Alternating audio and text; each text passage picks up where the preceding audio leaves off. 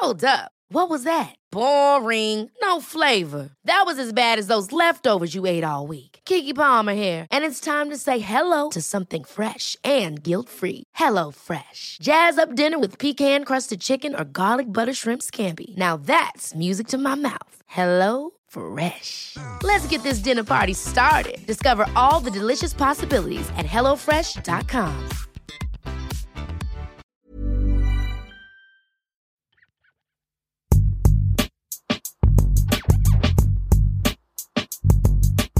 Ici Juliette, je suis heureuse de vous retrouver pour le 14e épisode de Graines d'orienté. Dans ce podcast, grâce aux témoignages de mes invités, nous partons à la recherche des ressorts de l'orientation et de la réorientation épanouie. Aujourd'hui, j'ai le plaisir de recevoir Anne-Sophie Najda, créatrice de la marque de mode L'Atelier 13. Anne-Sophie a travaillé de nombreuses années dans la finance, tout en ayant une appétence très prononcée pour l'entrepreneuriat, auquel elle se dédie donc aujourd'hui. Dans cet épisode, elle revient sur son parcours jalonné de choix et de prise de risques assumés. On emploie généralement l'expression de force tranquille pour des hommes, mais finalement, je trouve qu'elle s'y est particulièrement bien à Anne-Sophie, qui évoque également les échecs et les leçons apprises. Je vous laisse tout de suite découvrir cet épisode. Bonjour Anne-Sophie. Bonjour Juliette. Merci beaucoup de me recevoir du coup dans les locaux de l'atelier 13. Je t'en prie, t'es bienvenue. En plus, on était euh, avec un petit groupe la semaine dernière pour euh, aborder la question de la reconversion professionnelle.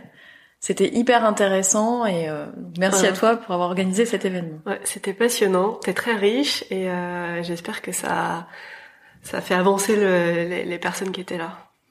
Bon, c'est des thématiques qu'on va peut-être réaborder du coup aujourd'hui. Et la première question que je voudrais t'adresser, c'est quel est le pire conseil d'orientation que l'on t'ait donné? Alors, le pire conseil qu'on m'ait donné de ce point de vue-là, je pense qu'il est arrivé assez tard euh, dans ma vie professionnelle. Je dirais que c'est euh, un moment où j'ai fait un bilan de compétences entre deux jobs, un truc qui était offert, je pense, par euh, le, pôle emploi, où j'avais passé pas mal de temps à analyser ce pourquoi je pensais être faite et tout ça, et on m'avait, on avait conclu en me disant, t'es faite pour aller dans un grand groupe, avoir des passerelles, de la mobilité interne et tout. Donc ce point-là, à la limite, très bien, parce qu'en effet, il y avait toujours plein de métiers qui m'intéressaient. Mais le côté grand groupe euh, et être un, un, numéro dans un effectif de 20 000 personnes, en fait, c'est exactement tout ce que je veux pas, je pense. Euh, donc ça m'avait fait sourire, quoi. Euh, mais même si c'était un mauvais conseil, finalement, ça, ça aide toujours à se rendre compte que, bah, en effet, ça, c'est, justement ce que j'ai pas envie de faire, quoi. Donc euh, voilà. D'accord, donc dès que tu as reçu ce conseil, tu t'es dit, tu as su prendre le recul pour te dire non, ça, ça c'est pas adapté à moi. Je me suis dit non, mais en fait voilà, ça, cette idée d'être un numéro dans un groupe de 20 000 avec euh, des N plus 1, N plus 2, N plus 3, N plus je sais pas combien, et euh, des évaluations dans tous les sens, et de la, euh, des, petites circonvolutions politiques pour faire son trou, tout ça, je me suis dit ça c'est vraiment pas pour moi, c'est sûr. En revanche, ce qui est intéressant dans cette recommandation-là, c'est en effet euh, que euh, ben, un grand groupe, ça permet d'aller essayer plein de métiers finalement, parce qu'il y a des passerelles en interne. Euh, ça permet éventuellement de s'expatrier si on veut, partir à l'étranger ou autre. Et ben il y a des possibilités qu'il n'y a pas dans de petites boîtes. Et donc j'avais, ça m'avait permis d'affiner en effet ce qui me ce qui me conviendrait mieux, quoi. Ouais. À quelle étape de ta carrière tu en étais quand tu as fait ce bilan? En fait, moi, j'ai travaillé à l'étranger euh, pendant quatre années. Je suis rentrée en France et j'ai travaillé dans une dans une, une petite banque d'affaires française. Et, euh, et à l'issue de ça, euh, bah, j'avais envie de voilà de monter mon projet, de monter ma boîte à l'époque. J'en étais là, quoi. J'étais un peu entre deux eaux, avec un peu ras-le-bol de la vie entre guillemets corporate et envie de plus de voler de mes propres ailes. Ce que j'ai fait d'ailleurs à cette époque sur un projet qui a duré un an, un an et demi. Euh, voilà, j'avais 30 euh, ans, 20, euh, ouais, 29 ans peut-être, 28, 29 ans. Donc tu avais déjà la fibre entrepreneuriale. Ouais, j'ai toujours eu la fibre entrepreneuriale. En fait, j'ai toujours eu envie. Et pourtant, à mon époque, parce que donc moi, je suis quand même, bah, je suis génération, je sais pas comment elle s'appelle, mais j'ai 40 ans. Donc quand j'ai commencé à travailler il y a une vingtaine d'années, monter sa boîte, c'était pas hyper répandu enfin beaucoup moins que maintenant. Aujourd'hui, tout le monde monte sa boîte, euh, il y a des espaces de coworking partout, tout le monde est en freelance ou a des projets. C'était pas du tout le cas, c'était quand même assez euh, ouais, c'était assez risqué, assez challenging pour tout le monde. Mais euh, ça me titillait, quoi. Ça me titillait, mais je savais bien que voilà, j'étais soit trop jeune et que j'avais besoin de faire mes armes dans des grands groupes ou en tout cas de côtoyer des gens qui me formeraient. Euh, mais euh, voilà, il y a toujours eu un moment dans ma vie et même plusieurs plusieurs fois où j'ai participé à des projets entrepreneuriaux. Alors justement, si on repart un petit peu en arrière pour retracer un petit peu ton parcours et qu'on comprenne d'où tu viennes, euh, quel a été justement ton chemin d'orientation? Alors, moi j'ai euh, eu le bac très jeune parce que j'avais 16 ans. Euh, donc j'étais j'avais sauté des classes, donc j'étais j'étais vraiment très jeune et j'habitais en province. Donc mes parents ont pas vraiment voulu me laisser partir à la fac euh, toute seule à Paris, euh, voilà, me laisser un peu dans la nature.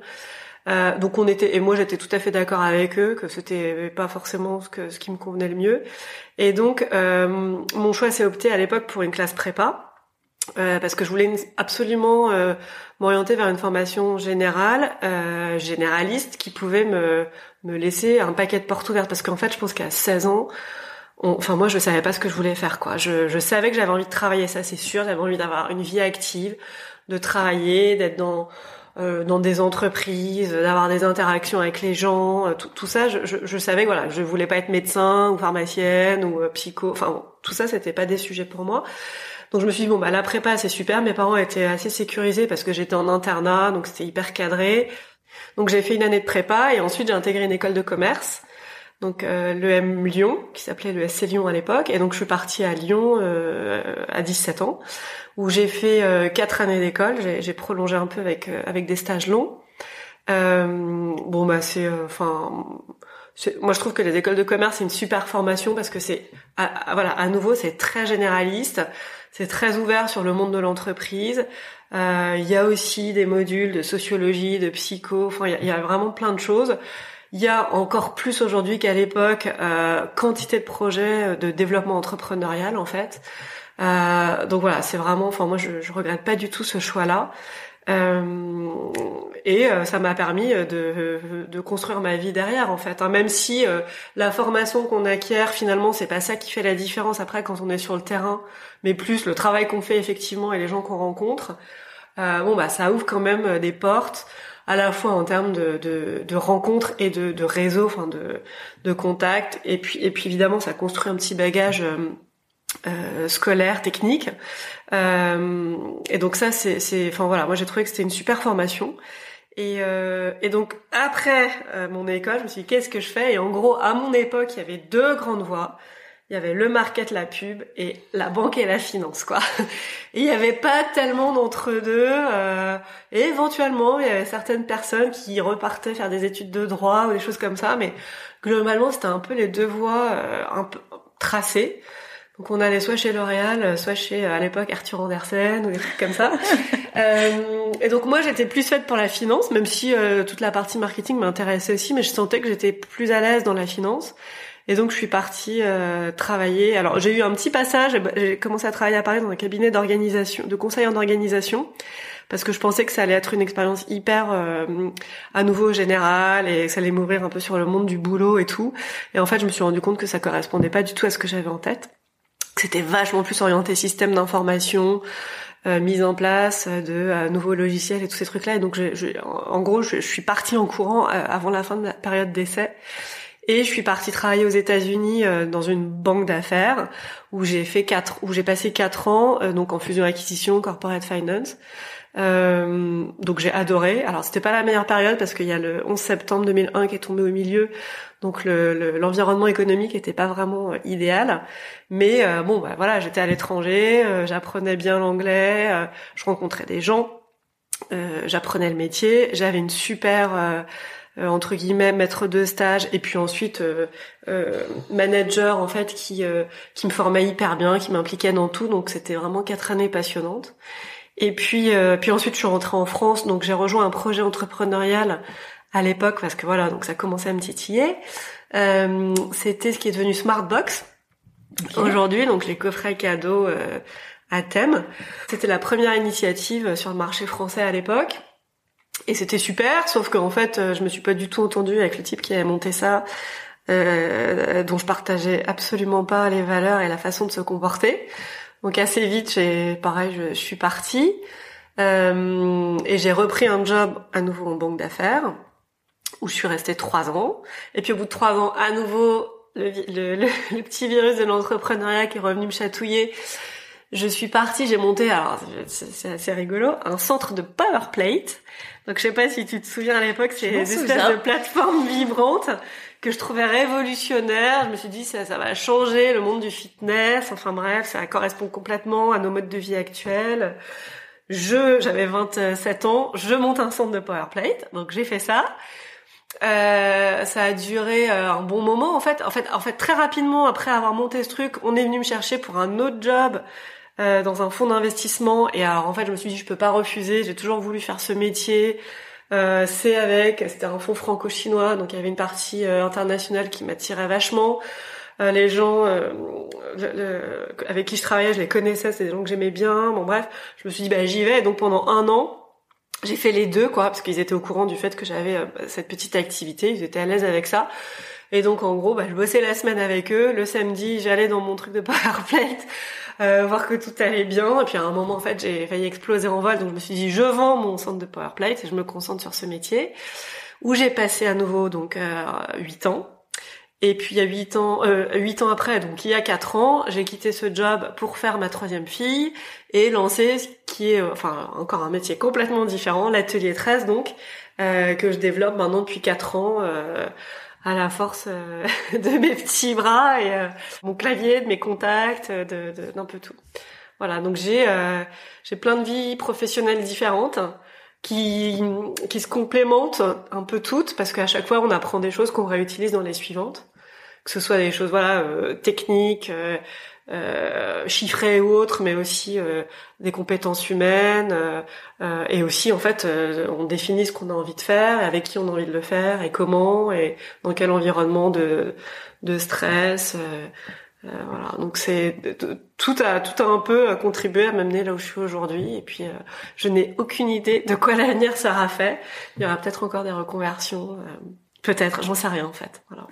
Avant qu'on s'arrête un tout petit peu plus en détail sur l'atelier 13, il euh, y a une chose qui m'interpelle dans ton parcours, c'est que la plupart des personnes qui ont changé un moment, qui ont décidé de monter une entreprise, elles ont toujours eu une espèce de rupture quand même avec le métier qu'elles exerçaient, une rupture de valeur et d'alignement, ce qui semble pas être ton cas parce que tu as l'air encore passionné ah par ce domaine. J'ai toujours aimé les métiers que j'ai faits. Euh, et encore maintenant, je pense que je pourrais y retourner. J'y retournerai pas parce qu'en fait, c'est des rythmes qui me conviendraient plus. Mais en tout cas, c'est des métiers qui ont très bien convenu aux périodes de ma vie où je les ai faits. Euh, et, et, je les ai tous adorés, quoi. Franchement, jamais je me suis dit non mais ce métier est plus fait pour moi. Euh, alors oui, parfois il y a des choses qui sont un peu voilà, on se dit bah par exemple dans la finance il y a trop d'argent, ça pourrit le truc, euh, donc j'ai plus envie de ça. Moi euh, franchement ça a jamais été le cas parce que j'ai jamais été dans, dans, des environnements trop entre guillemets pourris ou quoi que ce soit. Et j'ai vraiment toujours fait les métiers que je faisais, avec, enfin ouais vraiment avec euh, plaisir et avec cœur et j'en garde un très bon souvenir. Euh, de ce que j'ai appris, de ce que j'en ai retiré. Et juste, en fait, c'est vraiment des questions. Pour moi, c'est vraiment des questions de timing. Et euh, voilà. Après, euh, en général, je pense qu'au bout de trois ans, j'ai un peu fait le tour du truc aussi. donc j'ai envie, juste j'ai envie d'autre chose. Euh, j'ai envie d'autre chose, quoi. Et donc c'est voilà, c'est des métiers que j'ai fait à des moments de ma vie auxquels bah, ça, ça le, le, ma vie euh, du moment correspondait plus, et donc j'avais envie de passer à autre chose. Donc ouais, il n'y a jamais eu de dégoût, de rupture ou de ou de, enfin, je me suis jamais trop écartée de, de mes valeurs, quoi. Et alors, du coup, comment est née euh, l'idée de l'atelier 13 Alors, en fait, c'est euh, né vraiment par hasard parce que franchement, je pensais jamais euh, m'y consacrer. mais c'est une conjonction de plein de choses. moi, j'avais démarré ça un peu pendant mon temps libre, en fait, parce qu'à partir du moment où j'ai eu des enfants, ma vie a, a beaucoup changé. C'est-à-dire qu'on va on va plus autant au théâtre, au ciné, boire des coups, au resto et tout ça. On est on est beaucoup plus chez soi. Et donc, j'avais besoin de remplir ce temps que je passais chez moi avec des activités qui me enfin dont il ressortait quelque chose quoi. Donc j'ai commencé à, bricoler des trucs un peu dans mon coin. Et puis euh, et puis en fait ça a plu grâce grâce à l'avènement des réseaux sociaux. En fait j'ai pu montrer ce que je faisais et donc euh, euh, ce, que, je faisais a trouvé un écho. Et de fil en aiguille j'ai toujours accompagné cette demande euh, et répondu aussi à mes envies de voilà j'avais envie de développer certaines pièces et donc je le faisais. Puis j'avais des chutes de cuir. Donc avec les chutes de cuir je j'essayais de bricoler hein, une pochette. Avec les chutes de la pochette j'essayais de bricoler euh, une, une manchette. Voilà donc les choses se sont faites comme ça. Euh, et puis un jour voilà conjonction de choses j'ai eu 37 ans. Donc je me suis dit ok enfin j'ai ressenti un peu ce ce sentiment d'être au milieu de ma vie euh, professionnelle, enfin professionnelle ou ma vie tout court, j'en sais rien. Euh, j'ai eu envie de mon troisième enfant, mon boulot, donc que j'adorais, euh, que j'adorais toujours, était super, mais euh, devenait hyper intense. C'est-à-dire qu'on avait commencé, on était trois, là on était passé, je sais pas, à 40 ou 50, et donc il y avait une pression, il y avait une exigence qui était plus du tout, enfin qui, qui existait aussi au départ, mais enfin qui, qui devenait très différente et qui me convenait plus. J'avais envie de faire mon troisième enfant, que, dont je pensais qu'elle serait la dernière, et donc je voulais vraiment en profiter et pas faire un congé mat de trois mois. Euh, euh, paf paf, on reprend le boulot juste après.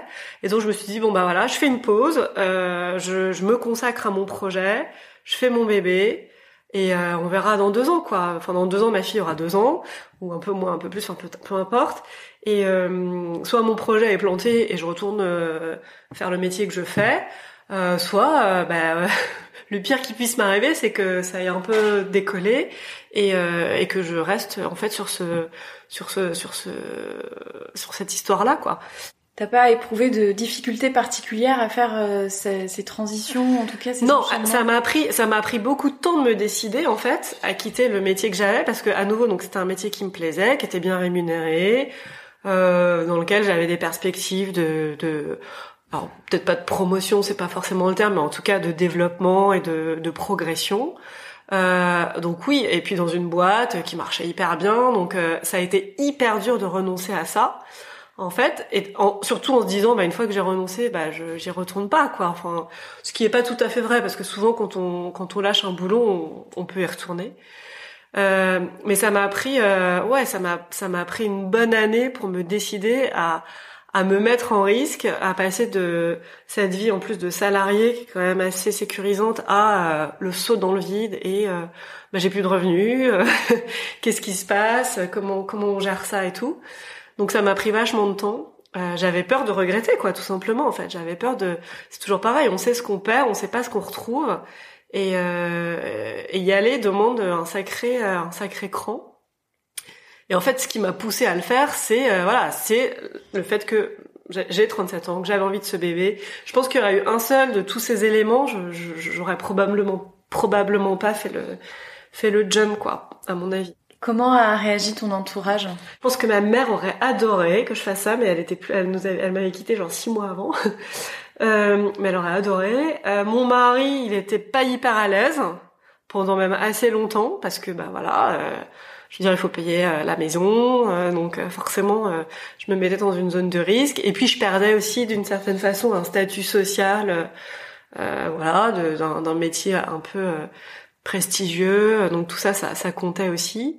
Euh, mes amis m'ont trouvé super courageuse, très chanceuse, enfin tout ça, parce que forcément ça réveille toujours des envies chez, chez tout le monde. Après, je savais très bien que cette décision, j'étais quasiment seule à la prendre, quoi, et qu'elle concernait que moi, et que c'était à moi de trouver euh, dans cette décision l'équipe que je que je cherchais ou que j'avais envie de trouver.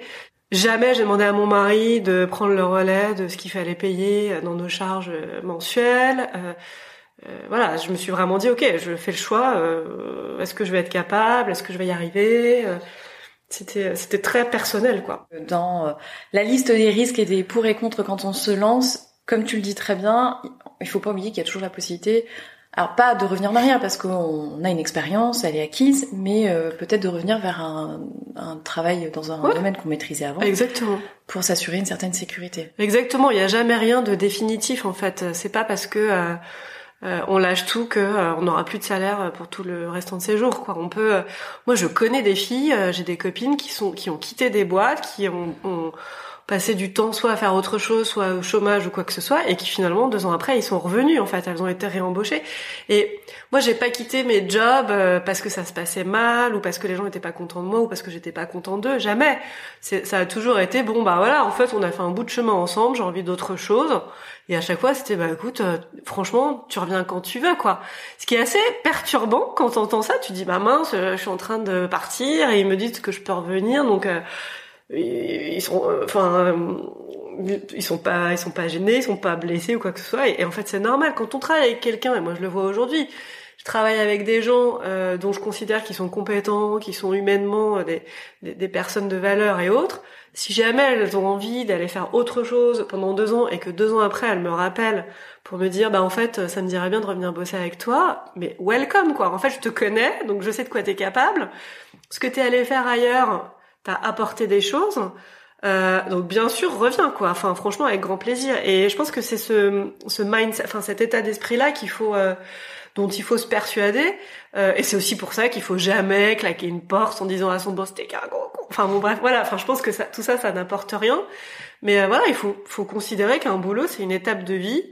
Euh, nous, on apporte un savoir-faire, une compétence, une capacité de travail. En face, la boîte, elle nous paye ça s'arrête aujourd'hui pour euh, telle ou telle raison, mais ça peut tout à fait reprendre demain pour, euh, pour les mêmes raisons. Aujourd'hui, en tant que maman, quelle orientation souhaites-tu pour tes enfants? Je pense que j'aurais une, une, une, approche un peu différente de celle de mes parents, mais je dis ça maintenant et peut-être que tout ça, ça changera dans quelques années en fait.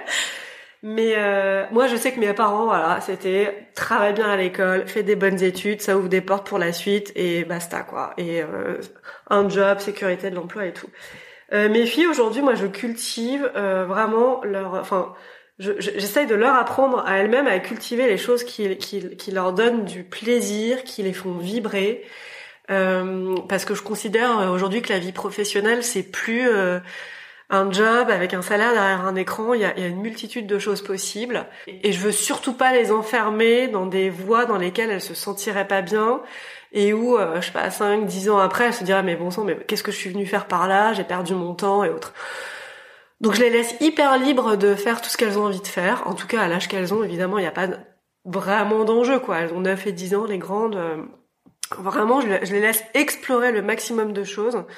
Euh, J'essaye de de les sensibiliser à la, à la vie d'un business, euh, aux métiers qui existent, en fait, simplement pour euh, pour leur ouvrir les yeux sur sur ce qui peut éventuellement les intéresser parce que euh, moi j'ai grandi euh, quand même euh, à la campagne, il y a, y, a, y, a, y a 90% des métiers, je ne savais pas à quoi ça ressemblait en fait. Hein. Tous les métiers qu'on fait à Paris, en marketing, en finance ou autre, je n'avais aucune idée de, de, ce que ça pouvait être. Et pour moi, il y avait des médecins, il y avait des infirmières, il y avait des commerçants, des agriculteurs et des maîtresses quoi. Enfin, et, et, tous les métiers de bureau, je, je n'avais aucune idée de ce que ça pouvait être.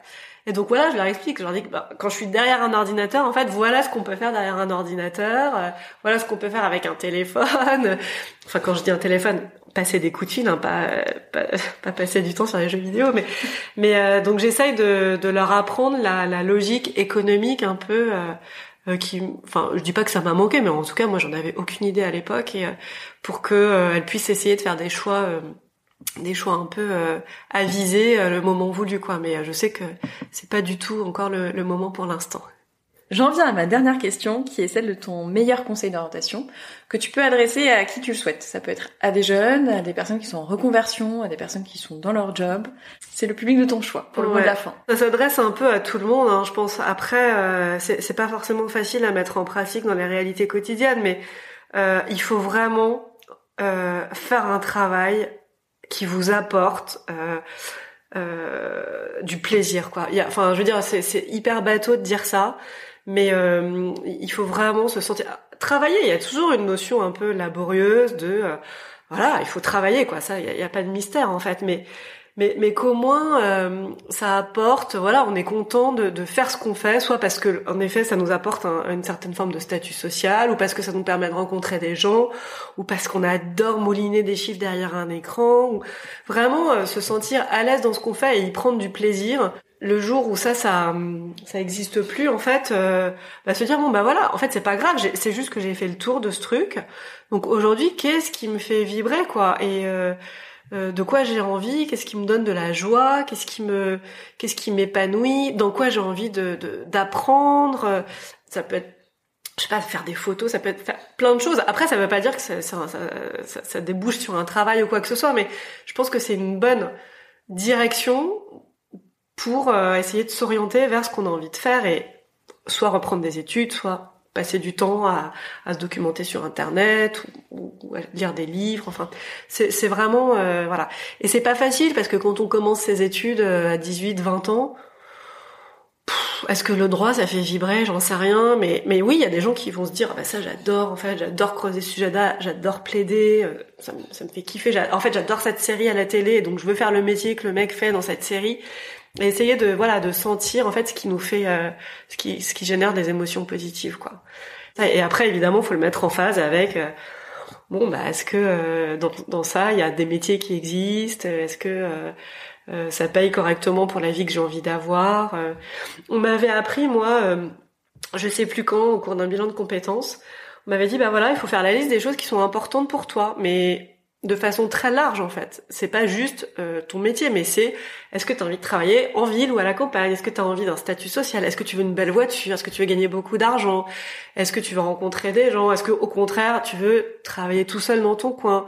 Et en fonction de ça, en fait, euh, se dessinera un profil de job euh, qui, qui, peut te correspondre tout simplement en fait. Euh, mais et les choses sont pas les mêmes pour tout le monde. Il y a des gens ils, ils veulent absolument pouvoir avoir une carte de visite avec un beau titre marqué dessus, puis si possible qu'elle soit bien épaisse. Et il y en a qui, moi j'ai pas de carte de visite, j'en ai rien à faire en fait. Donc c'est voilà, c'est très différent. Et donc je pense qu'il faut vraiment que chacun se dise sans enjeu particulier, bah voilà, moi en fait, de quoi j'ai envie, sans avoir à en rougir quoi, parce qu'il n'y a pas de honte à avoir envie d'avoir une carte de visite épaisse ou euh, c'est juste pour soi quoi, voilà. Et à partir de ça, on arrive à dessiner son son chemin de son chemin professionnel ou son son chemin son chemin de vie, pardon. Je te chipe une dernière question en vol. Tu sembles très sereine par rapport justement au fait d'avoir fait des choix, à avoir réussi à quand même toujours identifier ce dont tu avais besoin pour toi. Euh, comment tu l'expliques? Peut-être mon naturel, assez optimiste, parce que franchement, euh, euh, quand je t'écoute poser la question, on a l'impression que j'ai fait des choix qui ont toujours réussi, et c'est pas le cas. Hein. Il y a plein de fois où je me suis plantée. Non, pas forcément des choix qui ont réussi, mais des, mais des mais choix. Ouais, mais des choix assumés. En fait, j'ai toujours retiré un truc de ces choix, quoi. même quand je, j'avais crainte que ça tourne mal, mais ça tourne jamais mal. En fait, ça tourne jamais mal. Ça, ça tourne d'une certaine façon qui nous emmène vers d'autres endroits, vers d'autres rencontres, mais il y a jamais rien qui tourne mal. Et donc du coup, quand je me retourne moi sur mon passé euh, professionnel ou mon passé de vie, mais tout me tout me procure du plaisir quoi. Et même les même les échecs. Et il y en a eu. Et en fait, euh, plus il y en a et mieux c'est parce que parce qu'on dédramatise complètement et on approche la suite avec beaucoup plus de de ouais de légèreté ou de de confiance. De confiance ouais. Voilà. Bah, super. Bah, merci beaucoup en tout cas je t'en prie. Et puis on peut retrouver l'actualité euh, de l'atelier 13 donc euh, sur le site internet parce qu'il y a aussi des ateliers qui sont organisés ici, comme celui de la semaine dernière dont je parlais au début, et qui étaient extrêmement intéressants. Bon, voilà, super. Site internet, réseaux sociaux, et puis euh, j'espère bientôt dans 170 000 points de vente dans le monde. C'est tout ce qu'on te souhaite. On verra. Mais en, en plus, même pas. Merci anne Merci Juliette. J'espère que ce nouvel épisode vous a plu. Le meilleur moyen de le soutenir est de laisser une note, un commentaire ou de vous abonner au podcast sur votre plateforme d'écoute. Enfin, j'aimerais vous recommander un podcast intitulé Et surtout la santé, et en particulier l'épisode avec Laura, alias Footrack, qui traite de notre rapport au sport et de la problématique du surentraînement, à découvrir de toute urgence.